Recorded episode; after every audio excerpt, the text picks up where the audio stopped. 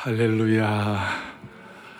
아, 사랑하는 양가족 여러분, 오늘 온 생례 온라인 성중교로 예배를 드리는 모든 아, 영적 가족, 영원한 가족, 영광과 고난을 같이 받는 우리 주의 권속들 있는 자리가 하나님을 예배하는 자리가 되기를 바랍니다. 그리하여 온 성도들과 주의 권속들을 머리끝부터 발끝까지 주의 보일로 덮어주셔서 치유와 회복을 경험하기를 소망합니다. 조금 전에 우리 저희 교회 사랑 브라더스 교육자들을 중심으로 하니 참 중창단 길을 만드시는 주님을 우리가 고백했습니다. 지금 하늘 길도 막히고 또 바닷길도 막히고 이런 길이 많이 막혔는데 이 말씀의 길이 열리기를 바랍니다. 예수님의 손길을 체험하시기를 바랍니다. 할렐루야. 저는 이 코로나 바이러스 사태를 보면서 느끼는 것 중에 하나가 사람들이 뭔가 중심을 잡지 못하고 휩쓸려 가는 것 같은 그런 어, 좀 인상을 받습니다. 왜 그럴까? 어떤 분들은 두려움 때문에 휩쓸려 가기도 하고 또 잘못된 정보들 요즘 전 세계 전 세계와 이 팬데믹이라는 말이 있는데 인, 인포데믹이라고 잘못된 정보에 휩쓸려 가지고 그렇게 또 이렇게 쏠림 현상이 있고 어떤 분들은 어, 본인이 갖고 있는 독특한 잘못된 신념과 사상 때문에 휩쓸리는 분들도 있고 예수 믿는다고 하면서도 또 너무 물질에 그 예민해가지고 물질 때문에 또 휩쓸리는 분도 있고 안타까운 것은 신앙인들 가운데 그의 영혼이 흔들리고 영적으로 떠내려가는 분이 있다면 이거는 참으로 안타까운 일이라고 할 수 있습니다. 우리는 어떤 경우에도 말씀을 통하여 흔들림이 없는 신앙생활 되기를 원하는 것입니다.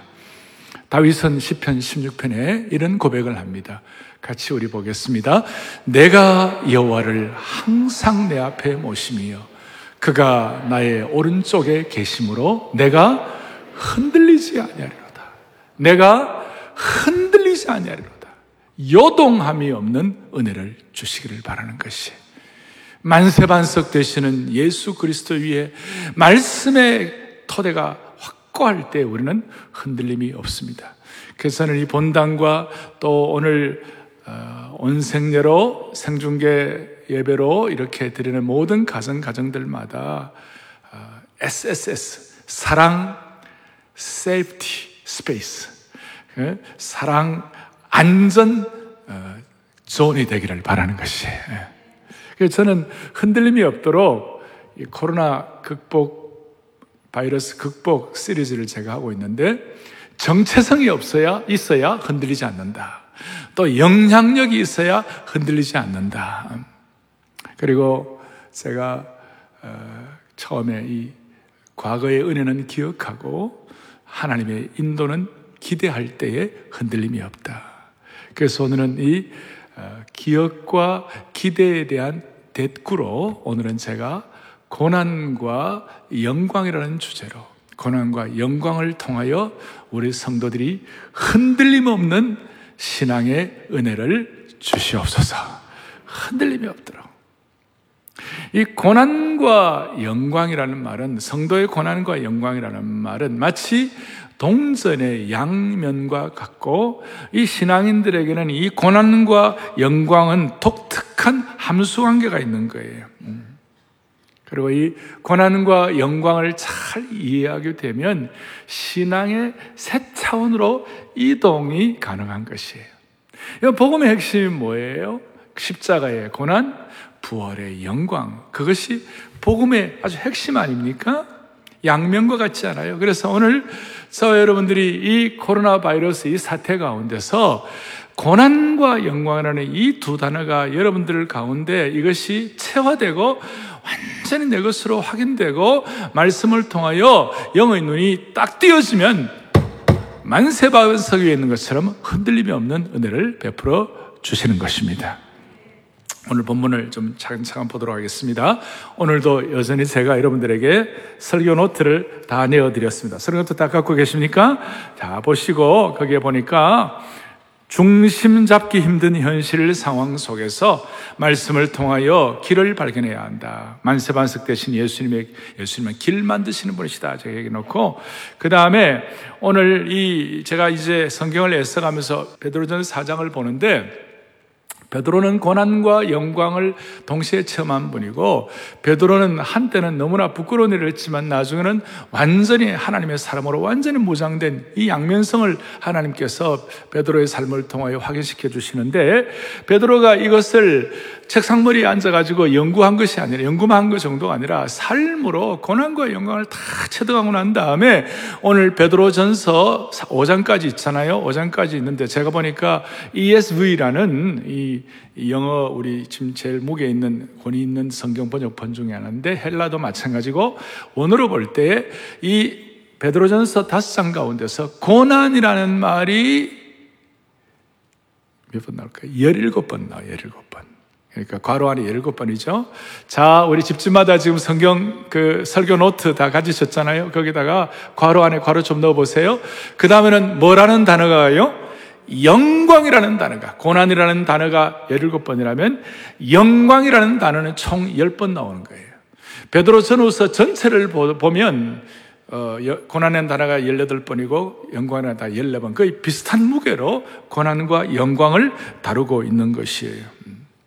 이 고난과 영광, 이 두 가지가 아주 중요한 베드로 전후서의 중요한 핵심 어떤 무게에 있는 단어라고 말할 수 있습니다. 자, 그런데 오늘 제가 미리 19절을 미리 빼왔어요. 이 19절은 베드로 전서의 아주 노른자와 같이 소중한 부분이에요. 소중한 부분인데 19절을 또박또박 같이 우리 합독하겠습니다. 그러므로 하나님의 뜻대로 고난을 받는 자들은 또한 선을 행하는 가운데 그 영혼을 미쁘신 창조주께 의탁할지어다. 아주 귀한 말씀이에요. 아주 독특한 말씀이에요. 그러니까 고난과 영광이라는 이 주제 앞에서 첫 번째로 깊이 생각할 것은 뭐냐면 그러므로 19절 다시 한번 그러므로 이제 그러므로라는 것은 지금까지 해왔던 것 1장부터 4장 18절까지 전체를 다 요약해서 특별히 3장, 4장에 나타나는 이 고난을 받는 이유가 뭘까? 고난받는 이 모든 것들을 다 총합적으로 결론을 내려볼 때 그것이 그러므로예요. 그러므로 하나님의 뜻대로 고난을 받는 자들은 그냥 뒤에 바로 그 영혼을 미쁘신 창조주께 의탁할지어다. 그러니까 고난받는 자들은 우리의 영혼, 우리의 삶을 미쁘신, 미쁘다는 말은 믿을 만하다, 신뢰할 만하다, 한결같으시다, 페이스풀하시다, 한결같이 신실하신 분이시다, 그 한결같은 창조주께 내 삶을 의탁하게 되는 것이에요. 이렇게 말할 수 있습니다. 고난을 통하여 우리는 새로운 삶의 방식으로 들어가는 것이에요. 그 첫 번째 우리가 생각, 성도의 고난은 새로운 삶의 방식을 갖게 하는 것입니다. 새로운 라이프 스타일, 새로운 삶의 방식으로 들어가게 하는 것이에요. 오늘 저와 여러분이 당하는 수많은 고난들, 그리고 한국교회가 당하는 고난들, 또 우리의 삶의 지나간 여정 가운데 일어났던 수많은 고난들은요, 지나놓고 보면 신앙적으로 새로운 삶의 방식을 갖도록 만들어주시는 것이에요. 근데 그 새로운 삶의 방식이 뭐냐? 미쁘신 창조주 하나님께 내 삶을 의탁하게 하시는 것이에요. 여기 보니까 창조주 하나님이라는 말이 신앙에서는 이곳에만 유일하게 나와 있는 것이에요. 그러면 창조주 하나님이라는 말이 왜 소중한가? 창조주라는 말은 우리가 성경 시작할 때 창세기 1장에 태초에 하나님이 천지를 모하셨다고요? 창조하시니라. 그러니까 하나님은 창조의 하나님이다. 그 하나님이 창조의 하나님이라 말은 어떤 뜻인가? 하나님이 우리의 삶의 모든 것을 창조하셨으니 하나님이 우리의 삶의 주권자가 되신다. 하나님 우리의 주인이 되신다. 2절에 땅이 혼돈하고 공허하고 흑암은 기품이었다. 뭐 여러 가지 해석이 있지만 삶이 혼돈하고 공허하고 삶이 좌절스럽고 삶이 안정이 안 되고 흔들림이 있는 사람이라 할지라도 고난을 통하여 미쁘신 창조주 하나님 앞에 내 삶을 의탁하게 되는 것이에요.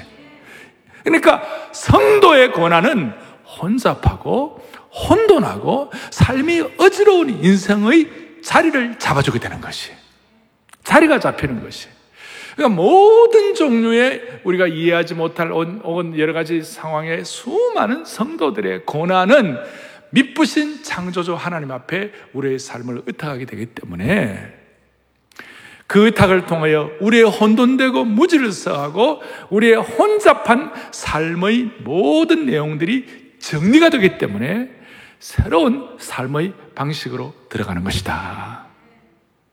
이걸 조금 더 이해하기 위하여 새로운 삶의 방식에 대해서 첫째는 질문의 변화를 갖는 거예요. 어떤 질문의 변화를 받나? 예를 들어서 여러분들이 고난을 받고 고통이 있을 때 하나님 내게 왜 이런 고난을 주십니까?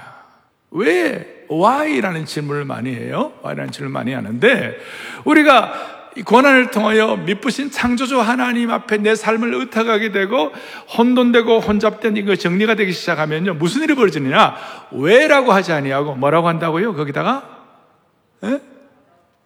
와시라고 한다고 그랬어요. 무슨 뜻인가 하면 왜 내게 이런 삶이 문제가 일어났냐가 아니라 이 고난 속에서 하나님이 무엇을 행하고 계실까? 와시라는 질문을 한다는 것이. 왜 나한테 이런 자꾸 생기느냐 이게 아니고 하나님이 이 고난 가운데서 하나님이 무엇을 행하고 계실까? 질문이 바뀐다는 것이. 또 이 질문이 또 어떻게 바뀌느냐? 고난 가운데 대체로 모든 사람들은 도대체 이, 이 문제를 해결하는 게 어디에 있지? 이 문제 해결책은 어디에 있지? 어디에, 어디에 해결책이나 그게 막 관심이 가 있는데, 그 어디에라는 그 where를 해서 어떻게 바뀌느냐? 아, 이 고난 속에서 하나님의 뜻을 어떻게 발견할 수 있지? 여기서 하나님의 뜻이 어떻게 나타날 수 있지? 그러니까 how로 바뀐다는 것이. 질문이 바뀌는 거예요. 그 질문이 바뀌는 것 자체가 새로운 삶의 형식으로, 새로운 삶의 방식으로 진입하는 거예요. 거기서 이 질문이 바뀔 때, 이 질문에 대한 반응을 제대로 할 때, 우리가, 우리도 모르게 하나님의 영광에 대해서 눈이 열릴 수 있는 줄로 확신합니다. 이걸 조금 더 들어가면 질문의 변화가 있을 뿐만 아니라 새로운 삶의 방식은 태도의 변화까지 가져오는 거예요. 태도의 변화를 가져온다는 건 어떤 뜻인가 하면 그동안은 내가 막 하나님 앞에 얘기하는 거야. To God. 하나님께 내가 막 내 얘기하고 막 다 하는 거예요. 뭐 그것도 나쁜 건 아니지만 이 고난을 통하여 가만히 시편 기자들이 그러잖아요. 고난 당하다가 하나님께 질문하다가 나중에는 뭐냐면 내 영혼아 잠잠히 하나님만 바람이여. 그러면서 하나님의 음성을 듣는 것이에요. 그러니까 to God에서 from God가 되는 거예요. 하나님으로부터 말씀하시는 것을 듣는 자리로 옮아가는 줄로 믿습니다. 이게 새로운 삶의 태도의 변화인 것이. 그러니까 이런 내용들을 다 조금 말틴 루터가 고난을 많이 당했는데 말틴 루터가 고백한 내용들을 우리 또박또박 같이 한번 보겠습니다. 내 자신이 고난을 통하여 으깨어져 형체가 없어질 때 그리스도의 형상이 우리 속에 드러날 수 있다 그랬어요. 그동안 우리가 처음에 이 하나님의 이 고난에 대한 하나님의 뜻과 미쁘신 창조주 하나님 앞에 나를 의탁하는 걸 모를 때에는 이 고난 일어나면 자꾸 내 향성에 내가 뭐 내가 어떻게 자, 자, 자꾸 이게 자신 안에서 자꾸 이렇게 해, 막 이렇게 하는 거예요. 그건 해결이 안 되죠. 내 향성인데 무슨 일이 벌어냐? 이 고난을 통하여 질문의 변화, 태도의 변화가 일어나면 why가 아니라 뭐라고 그랬어요? what으로. where이 아니라 how로. 그리고 to God가 아니라 from God가 되게 되면 무슨 일이 벌어지는가 하면 내향성이 아니라 상향성. 그 하나님을 향하여 자꾸 이렇게 창조주 하나님을 향하여 자꾸 육신의 차원에서 하나님 차원으로 올라가게 되는 것이. 육신의 차원의 인생이, 육신의 본성을 지닌 인생이 창조주 하나님의 차원으로 격이 올라가는 것이. 자, 올라. 그러니까 내향성에서 상향성, 그 하나님에 대한 묵상이 더 깊어지는 거예요. 전에는 하나님 내게 왜 이런 고통을 주십니까? 어떻게 이럴 수가 있습니까?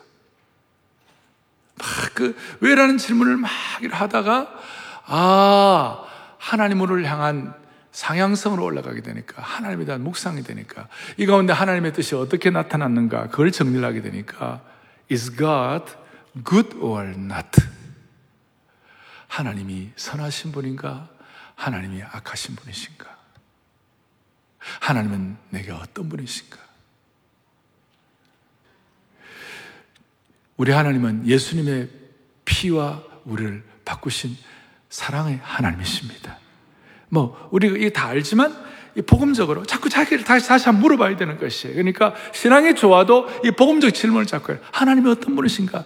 저와 여러분에게 있어서 이 하나님은 영원히 사랑의 하나님이시고 이 영원히 우리의 삶을 인도하시는 하나님이시고 이, 이, 이 하나님의 영원히 우리를 하나님의 자녀로 삼으시는 좋으신 하나님이신 줄로 믿으셔야 되는 것이에요. 제가 이제 이 내용을 더 깊이 있게 이제 창창 정리를 할 터인데, is God good or not? 하나님은 내게 good, 좋으신 하나님이신 줄로 믿습니다. 그냥 그게 묵상이 되고 나면 영적으로 이제 뭐가 되느냐? 영적으로 눈이 열리기 시작하는 거예요. 눈이 열리기 시작. 영적으로 눈이 하나님의 영적인 눈이 영광, 하나님의 영광에 대해서 눈이 열리기 시작하는 거예요. 그러니 여러분 베드로가 보세요. 베드로는 예수님을 세 번이나 부인했던 사람이에요. 그런데 그가 이 모든 과정들을 통과하면서 어떻게 보면 상상이 안 되는 독특한 명령을 내리는 거예요. 아니, 단순한 명령이 아니라 명령형 격려를 하는 거예요. 그래서 오늘 본문에서 여섯 가지 격려를 하는 거예요. 믿부신 하나님께, 창조주 하나님께 고난을 통하여 나를 의탁하게 되면 고난을 당하는 너희들은 믿부신 창조주 하나님 자신을 의탁하라. 이런 새로운 삶의 방식에 들어가면 Y에서 하우로 바뀌는 사람은 where에서 왓으로 바뀌는 사람은 하나님 앞에서 이런 명령형 격려를 받는 거예요. 첫째, 고난 이상하게 얘기하지 말라. 12절에. 12절에. 불시험과 고난 이상하게 여기지 말라. 그 다음에 13절에 뭐냐. 고난에 참여하는 것을 뭐하라? 즐거워하라. 계속해서 14, 15절에 보니까 그러나 고난도 악행이나 어, 엉터리 잘못으로 고난 당하지 말라. 그 다음에 계속해서 16절에 그리스도의 고난을 받으면 부끄러워하지 말라. 부끄러워하지 말라. 계속해서 뭐라고 하느냐. 16절에 도리어 그 이름을 하나님께 뭘 돌리라? 영광을 돌리라. 그리고 19절에 뭐라고 말씀하는가? 영혼을 미쁘신 창조주 하나님께 의탁할지어다. 참, 참 놀라운 이 새로운 삶의 스타일로 들어가라는 명령을 하고 계시는 것이. 그리고 희한하게도 미쁘신 창조주 하나님께 신약에 딱 한 번 나오는 창조주 하나님 앞에 장세기 1장 1절에 천지를 창조하시는 그 하나님께 주권을 드리는 그 은혜를 깨닫게 되면 내 삶의 아집과 자아와 고집과 내 것이 점점 옅어지고 힘 빼기 작업이 일어나는 줄로 믿습니다. 예. 그리고 내 힘이 빼어지면 하나님의 힘이 내게 들어오는 것이. 그럴 때 그 고난을 통하여 하나님의 찬란한 영광에 눈이 열리게 되는 것이. 여러분 그렇잖아요. 운동도요. 힘을 빼야 고수가 되는 거예요. 수영 초보자는 힘이 얼마나 들어간지 몰라요. 그래갖고 꼬르륵 깔아앉는 거예요. 초보자는 힘이 막 들어가요. 음악도 마찬가지예요. 제가 첼로를 몇 번 배워보니까, 제가 첼로를 해보니까, 초보자일 때는 첼로, 근데 선생님 보니까, 힘이 안 들어가요. 음악도, 운동도, 테니스도, 그 다음에 뭐죠? 그, 검도를 하는데요. 검도의 고수가 되려면 음, 검도의 고수가 되려면 이게 아니고 힘 빼기 작업부터. 그래서 머리 머리 그 어, 정면 내려배기나 머리치기를 천 번씩 해가지고 고수나 초보자나 천 번씩 해가지고 힘을 빼가지고 하루에 천 회 이상 힘, 힘을 뺄 때에 무슨 힘이 없으면 힘이 남아 있으면 검도가 제대로 안 되고 힘이 빠질 때부터 그때부터 진짜 수련이 시작된다는 것이. 예, 이 말이 되는지 모르지만 검도식으로 말하면 검도의 힘을 빼야 검도의 영광이 보인다. 예. 태극권 고수 얘기를 들어보니까 태극권 고수가 하는 얘기가 자신이 믿고 있는 마지막 힘까지 다 포기하게 되면 그 순간 희한하게도 자연의 힘, 신비한 힘이 자신에게 들어온다는 것이. 뭐, 세상 위치도 그럴진데, 하나님의 원리는 더한 거예요.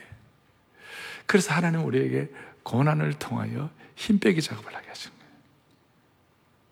그리고 이걸 진작 미리 깨달으면 미리미리 영광을 볼 수가 있고, 고집 부리고 내 것이 남아가지고 끝까지 앙탈 부리면 막판에 깨닫게 되고, 돌아가시기 직전에, 어! 깨닫게 되고. 여러분, 야곱을 잘 아시잖아요. 야곱은 자기가 강한 사람이었고, 자기 고집과 자기 프레임이 분명한 사람이었어요. 그래서 뭐 물질 문제 절대 손해 안 보고, 그 다음에 뭐 절대 자기 딱 있는 거예요. 그런데 하나님이 그 이해할 수 없는 고난을 막 주셔가 그가 눈에 넣어도 아깝지 않을 만한 아들 요셉을 잃어버리고 그다음 마지막 남은 베냐민까지 다 잃어버리게 되는 상황이 되니까 막판 가니까 드디어 이, 이 강고한 야곱도 포기를 하는 거예요. 야곱의 유명한 얘기 알죠? 베냐민 앞에서 내가 잃으면 잃으리로다. 다시요. 내가 잃으면 잃으리로다. 그렇게 하니까 그 순간 야곱의 힘 빼기 작업이 된 거예요. 그럴 때 하나님께서 됐다. 여러분, 야곱이 무슨 뭐 갑자기 성화되거나 야곱이 갑자기 무슨 뭐 굉장한 그 인격적으로 성숙하거나 그런 거 아니에요. 그냥 힘 뺐어요. 그랬을 때 그 팔레스타인의 족장 촌부 할아버지가 당대 최대의 제국 이집트의 황제를 안수하는 축복하는 영광을 누리게 된 줄로 확신합니다. 힘 빼기 시작하면.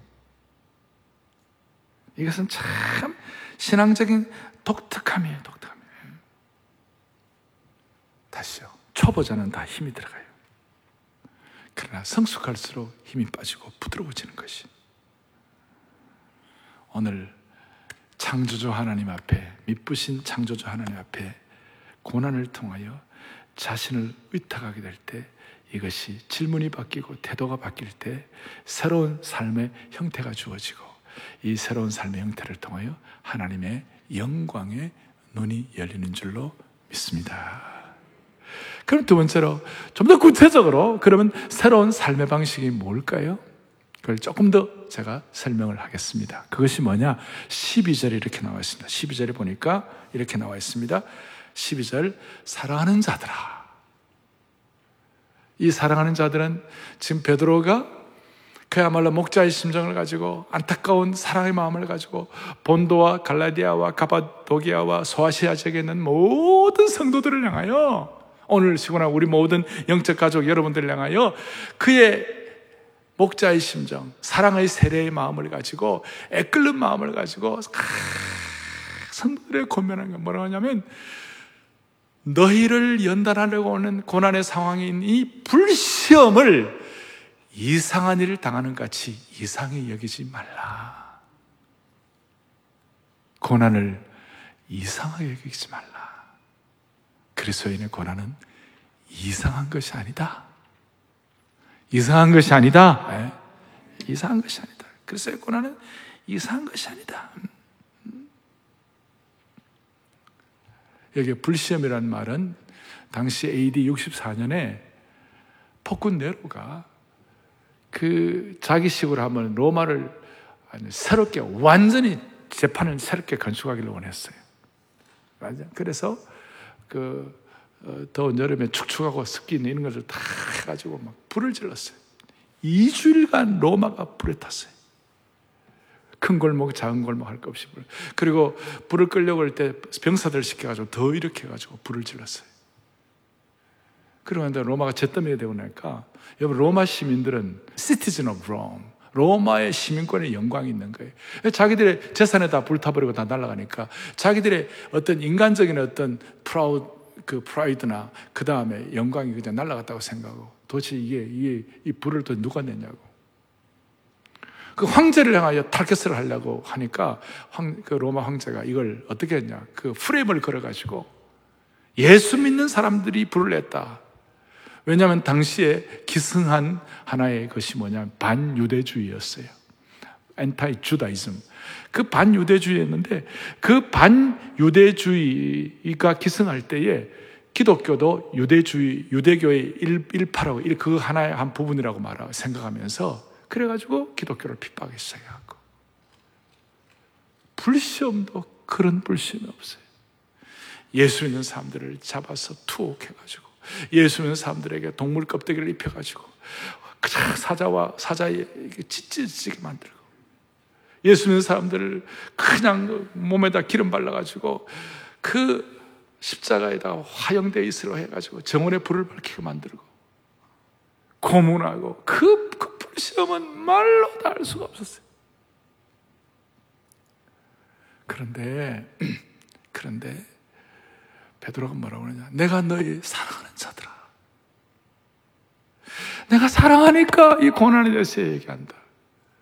내, 마, 내 눈에 너도 아깝지 않을 사랑하는 형제 자매들아. 이 그리스도인이 이 불시험도 너희들 이상하게 여기지 말라. 오늘 이 고난 이후에 하나님의 새로운 영광, 새로운 소망, 하늘의 영광이 너희들의 것이 될 수가 있느니라. 그래서 1장부터 하늘의 소망을 얘기하는 것이. 이 고난 가운데 하늘의 참 소망이 무엇인지 깨달아지는 것이에요. 그리고 이 고난을 통하여 하나님 앞에서 자신이 성화되고 자신이 다, 이렇게 다듬어지는 것인데 하여튼 제가 뭐이 고난이 왜 유익인지 여러 가지로 설명할 수 있지만 이제 마지막 세 번째를 가지고 하나 더 설명할 거예요. 이 고난이 왜, 왜 이상하지 말아야 되는가? 왜 이상하지 말아야 되는가? 자, 세 번째 뭐라고 되었어요? 고난 당하는 자의 머리 위에 뭐가 있다고요? 영광의 영이 함께 하신다. 기가 막힌 말씀. 왜 고난을 이상하게 지 말아야 하는가? 하늘의 소망도 있고 여러 가지 차원이 있지만 고난 당하는 자의 머리 위에 영광의 영이 함께 하시는 줄로 믿습니다. 영광일세, 영광일세, 내가 누릴 영광일세. 오늘 1배배 마치고 난 다음, 앞예배 마치고 난 다음에요. 또 우리 2, 3부 예배 이 마치고 난 다음에 야, 그 배, 배 찬송을 찬송과 존귀하고 난날 바로 이어서 영광일세 영광일세 불렀어요. 한 10분 불렀어요 그 찬송. 이 땅에서도 하나님의 영광의 예고편을 맛보게 하신 주님을 찬양합니다. 그뭘 설명할 수가 없어요. 하나님의 백성들이 모여가지고 고난이 무엇인지를 아는 주의 권속들이 또 고난을 이렇게 초대교회 성도들처럼 이 강도로 깊이 체험 안 했다 하더라도 우리가 영적으로 눈을 떠가지고 고난을 이해하고 난 다음에 이상 여기지 않는 사람들에게 무슨 일이 벌어지는가? 이 고난을 통하여 그 머리 위에 하나님의 영광의 영이 함께 하시는 줄로 확신합니다. 그래서 이 고난은 우리로 하여금 13절, 14절에 보니까 먼저는 그리스도의 고난에 참여하는 축복을 주시는 것이. 여러분, 그리스도의 고난이 뭐예요? 십자가의 고난이죠. 십자가의 고난이 뭐예요? No cross, no glory. 십자가 없이는 영광 없다. 그러니까 그의 영광 나타났어요. 근데 너희로 뭐예요? 슬거워하고 기뻐하게 하랍니다. 고난이 우리로 하여금 자 환란은 인내를 인내는 연단을 연단은 소망을 이루는 줄 알기 때문에 너희들은 즐거워하라 그랬어요. 인내와 연단과 소망의 집합적인 이미지가 뭐냐? 십자가예요. 이 고난 당하면 희한하게도 그리스도의 고난에 참여하게 되고 그리스도의 고난의 핵심인 십자가의 신비를 깨닫게 되는 것이에요. 그러니까 즐거워하라는 것이 즐거워. 그런데 더 중요한 것은 이 고난 당하는 자의 머리 위에 영광의 영, 영광의 영, 하나님의 영이 너희와 함께 계십니다. 그렇기 때문에 너희가 그리스도 이름으로 치욕을 당하면 뭐 하는 자라? 복 있는 자다. 고난 당하는 모든 하나님의 백성들은 복 있는 하나님의 사람으로 되는 것이에요. 복 있는 대상이 되는 거예요. 복된 인생이 되는 것이에요. 아, 이게 참 너무, 야, 목사님, 나는 그래도 나는 복된 인생 안 하고 싶습니다. 예? 이제 그렇게 하면 안 되는 거예요. 정말 영광의 영, 하나님의 영이 우리 가운데 임하실 때에 희한하게도 그리스도 이름으로 고난당하면요, 그게 복 있는 자라는 은혜를 받게 되는 것이에요. 이 영광의 영이 임한다는 것이 어떤 뜻인가? 영광의 영이 임한다는 건 어떤 뜻인가? 구약적으로 보면 하나님의 권위, 또 치롭게 하나님의 능력, 또 시편에 하나님의 위대하심, 또 하나님의 영원하심, 하나님의 풍성하심 이런 것들이 포함되어 있어요. 영이 임한다. 이걸 신약에서 조금 더 구체적으로 보면 신약에서 영광에 해당하는 단어가 녹사, 녹사라는 말이에요. 헬라어로 독사라는 말인데 이 독사라는 말은 찬양과 경탄과 광휘와 탁월함과 아름다움을 의미하는 것이에요. 우리 한번 같이 한번 합독해 볼까요? 함께요. 신약에서 영광에 해당하는 단어 녹사는 뭐예요? 찬양과 경탄과 광휘와 탁월함과 아름다움을 의미한다. 그리고 이 아름다움은 세상의 아류의 아름다움이 아니라 하나님의 영광에서 흘러나오는 참된 아름다움이다. 할렐루야. 오늘 우리 자녀들하고 같이 이 설교노트 같이 보고 같이 읽는 우리 자녀들이요 이 말이 다 무슨 말인지 다 몰라도 이 너무나 영광스러운 어휘들, 어휘들이거든요 우리가 일반적으로 쓰는 단어들이 뭐 500단어 1000단어 가지고 먹고 살고 다 그렇게 하는데 여기에 경탄과 광휘와 탁월함. 이런 단어들은 아마 평생 한 번도 안 써본 분도 많이 있을 거예요. 네. 한번 더요. 신약에서 시작. 신약에서 영광에 해당하는 단어 녹사는 뭐예요? 찬양과 경탄과 광휘와 탁월함과 아름다움을 의미한다. 네. 그야말로 우리 찬양하는 것대로 찬송과 존귀와 영광과 능력과 부여와 지혜와 힘을 체험하는 그 영광을 허락해 주시는 것이 아, 세상 사람들은 몰라요.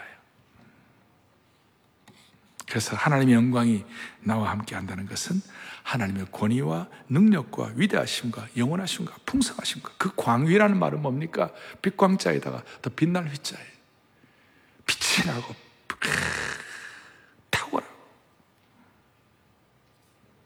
이것이 있는, 이것이 주어지는 사람들에게는 뭐냐 하면 이 땅을 살아가면서 두려움을 더 이상 두려워하지 않는 거예요. 이 단어가 우리에게 확인된 사람들은요, 내가 비록 부족하고 나약한 인생이라도 하나님의 영광에 눈이 열리는 사람들은요, 사람을 두려워할 이유가 없는 것이. 너무 환경도 두려워할 이유가 없는 것이에요. 고난은 영광의 영이 임하는 것이다. 할렐루야. 밑에 보면 다니엘 얘기해놨죠. 다니엘 사자굴 속에 던져질 때 그 고난은 말로 다 할 수 없죠. 근데 천사가 함께함으로 말미암아 다니엘스 6장에 당대 최대의 제국의 황제가 다니엘의 하나님께 납작 엎드리면서 하나님의 찬란한 영광, 광휘가 나타난 줄로 믿습니다. 그 다음 밑에 제가 스테반 얘기 나왔죠? 스테반. 스테반은 겉으로 볼 때는 실패자요, 불행자 같이 보이는 거예요. 예. 근데 스테반이 뭐예요? 고난당하는 자에게 하나님의 영광이 임한다 할 때 그게 그대로 그 현장에 접목이 돼가지고 스테반은 스테반을 향하여 돌멩이를 던졌잖아요. 날라오는 날아오는 돌을 본 것이 아니라 하나님의 영광의 눈이 열려가지고 하늘을 보는 것이 자, 여러분 날라오는 돌을 보지 말고 하늘을 보시기를 바랍니다. 스테반이 하늘을 볼 때 무슨 일이 벌어졌어요? 우편에 서신 예수 그리스도 그 하추님의 영광을 체험하게 되는 것이에요. 영광일세, 영광일세. 할렐루야. 너무나 성도의 고난을 이상 여기지 말아야 할 이유는 그 고난을 통하여 뭐가 일어난다고요? 하나님의 영광의 영이 임하는 것이에요. 이럴 때 우리는 사람을 두려워하지 아니하고 환경도 두려워하지 않을 수가 있습니다. 오늘 이 말씀이 여러분들에게 실감이 되기를 바랍니다. 여러분 지금까지 살아온 동안 고난 겪으셨죠? 고난 없는 분이 어디 있겠어요? 예. 그 고난이 여러분들 허구나 가상이었어요? 아니면 실체였어요? 여러분들이 지금까지 당했던 수많은 어려움들, 또 예수 믿는 것 때문에 당하는 고난들 많았을 텐데, 그것이 허구였어요? 실체였어요? 실체였죠? 마찬가지예요. 앞으로 우리가 얻을 영광도 실체가 될 것입니다. 고난이 가상이 아니라 실체라면 우리가 앞으로 성도의 머리 위에 있는 성도에게 임할 하나님의 영광도 허구가 아니라 실체가 될 것입니다. 여러분, 이 영광의 실체를 붙잡을 수 있기를 바랍니다. 바울이 이걸 깨닫고 현재의 고난은 장차 나타날 영광과 좋게 비교할 수 없도다. 영광의 중한 것과 고난의 경한 것을 비교해 보라. 그 영광의 그 무게를 고난의 가벼움, 가벼운 거는 비교가 안 된다. 이 마음으로 여러분들 다시 한번 질문에 질문을 바꾸시도록 Y가 아니라 뭐라고요? 응? What으로 Where이 아니라 뭐라고요? How로 내향이 아니라 뭐예요? 상향으로 그래 한마디로 고난을 통하여 미쁘신 창조주 하나님을 깊이 더 깨닫게 되면 내 머릿속에 놓은 하나님이 아니라 고난을 통한 진짜 백이 하나님을 만나게 되는 것이에요. 그러니까 내 머릿속에 제한되고 한정시켜 놓은 하나님이 아니라 고난을 통하여 참된 하나님의 하나님 되심을 선포하게 되는 것이에요. 제가 엘리자베스 엘리엇이라는 분의 얘기를 그렇게 해놨는데 엘리자베스라는 분이 본래 성경 번역 성교사였어요. 20세기 초반에. 그래가지고 성경 번역을 다 그 현지인들하고 같이 해가지고 이제 했는데 제일 자기를 도와주는 현지 조력자가 총에 맞아 죽었어요. 그리고 강도가 들어와고 자기가 번역한 모든 자료들을 다 훔쳐가 버렸어요. 그러니까 자기 전생에, 전생애를 투자한 것이 다 날아가 버렸어요. 얼마나 허무하겠어요. 근데 그 이후에 결혼을 했어요. 짐이라는, 짐 엘리엇이라는 선교사님하고 결혼했어요. 근데 아시는 대로 짐 엘리엇과 그 다섯 선교사님이 아우카족의 창에 찔려 죽어요. 선교 재회복이 되잖아요. 이런 비극이 어디 있어요? 자기의 전생애를 투자한 건 다 날아가 버리고 자기의 사랑한 남편이 어, 그 원신들 미개인들의 총에 맞 창에 찔려 죽고 그 고난을 겪으면서 그 엘리자베스 엘리엇이 유명한 고백을 하는 거예요. 뭐라고 고백하느냐? 이런 고백을 읽어보겠습니다. 하나님은 창조주 하나님이시다. 하나님이 내 생각에 따라 움직여 주시길 요구한다면 창조주 하나님을 영광스러운 보좌에서 끌어내리는 것과 같다.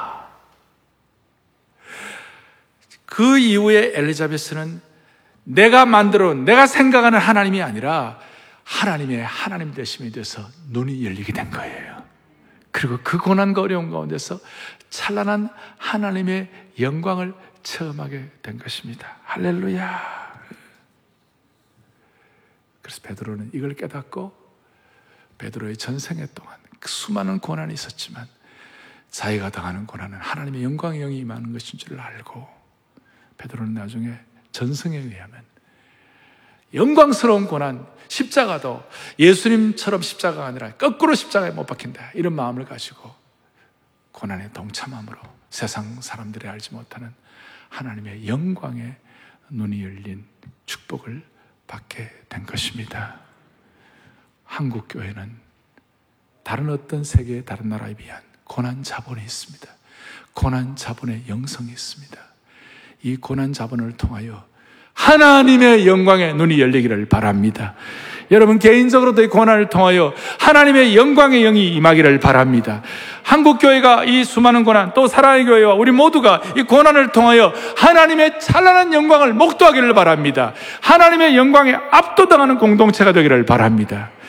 한국교회가 회복되고 치유되고 한국교회가 다시 부흥하는 것에 대한 여러 가지 설이 있고 여러 가지 계획이 있고 여러 가지 아이디어가 많은 생각들이 있습니다. 어떤 사람 비판해야 한다, 회개한다, 뭐 다 있습니다만은 저는 한 가지 분명히 알고 있습니다. 그것은 뭐냐? 한국교회는 찬란한 하나님의 영광을 회복해야 한국교회가 회복되는 것입니다. 너무너무 중요한 것입니다. 하나님의 고난을 통하여 찬란한 하나님의 영광을 보아야만 되는 거예요. 서로 찌르고, 서로 비난하고, 서로 판단하고, 서로 손가락질해 갖고는 결코 회복되지 않습니다. 찬란한 하나님의 영광을 체험해야 되는 거예요. 베드로와 바울을 욕한다면, 베드로와 바울을 비판한다면 그들만큼 비판받을 분이 어디 있어요? 베드로는 예수님이 저주한 사람이에요. 그 아마 죽을 때까지, 죽을 때까지 있잖아요. 뒤끝 장렬이에요. 바울도 말할 거 없죠. 스테반을 죽인 사람인데 죽을 때까지 뒤끝 장렬로 비난받아야 되는 거예요. 그런데 이분들이 고난을 통하여 하나님의 차라리 영광을 체험하니까 그 영광을 통하여 치유되고 회복되게 되는 것이에요. 음. 오늘날 한국 교회 내에도 하나님의 영광이 뭔지를 모르는 분들이 너무 많아요. 그냥 책상에 앉아서 그냥 한국 교회 이렇다 저렇다 이렇게 하는데 아니에요. 현장으로 내려와야 돼요. 고난을 통하여 목회도 성교도 하나님의 영광이 무엇인지 있잖아요. 그걸 깨달아야 참된 부흥이 일어나게 되는 것입니다. 현장 경험. 영광의 현장 경험. 영광일세, 영광일세. 내가 누릴 영광일세. 고난을 통하여 미쁘신 창조주 하나님께 힘 빼기 작업하고 그 이상 여기지 않는 가운데서 하나님의 영광을 체험하고 영광의 영이 여러분 가정마다 임하기를 바랍니다. 저는 온 생애 예배를 드리는 모든 가정, 가정들마다 어떻게 보면 자녀들이 이 긴 시간을 설교 시간을 감당을 못할지 몰라요. 그러나 이런 설교와 함께 다는 몰라도 이 메시지와 이 말씀과 이 예배 안에 하나님의 탁월함과 하나님의 영광과 하나님의 광휘와 하나님의 경 탄이 있는 줄 우리 아이들이 어, 어렴풋이나마 짐작만 하더라도 하나님이 그의 생애를 붙잡아 주시라고 믿습니다. 할렐루야. 가슴에 손을 얹겠습니다. 하나님 아버지, 하나님의 영광을 머리로가 아니라 온몸으로 깨닫고 온몸으로 세워하고 온몸으로 감당해내는 귀한 주의 권속들 되게 하여 주시기를 원합니다. 개인도 공동체도 한국교회도 다시 한번 찬란한 하나님의 영광, 고난과 영광의 함수 관계를 이해하여 그 영광의 수혜자들이 됨으로 말미암아 치유와 회복을 경험하게 하여 주시옵소서. 우리의 생명 되시고 영광의 소망이 되시는 우리 주 예수 그리스도를 받들어 간절히 기도 올리옵나이다. 아멘.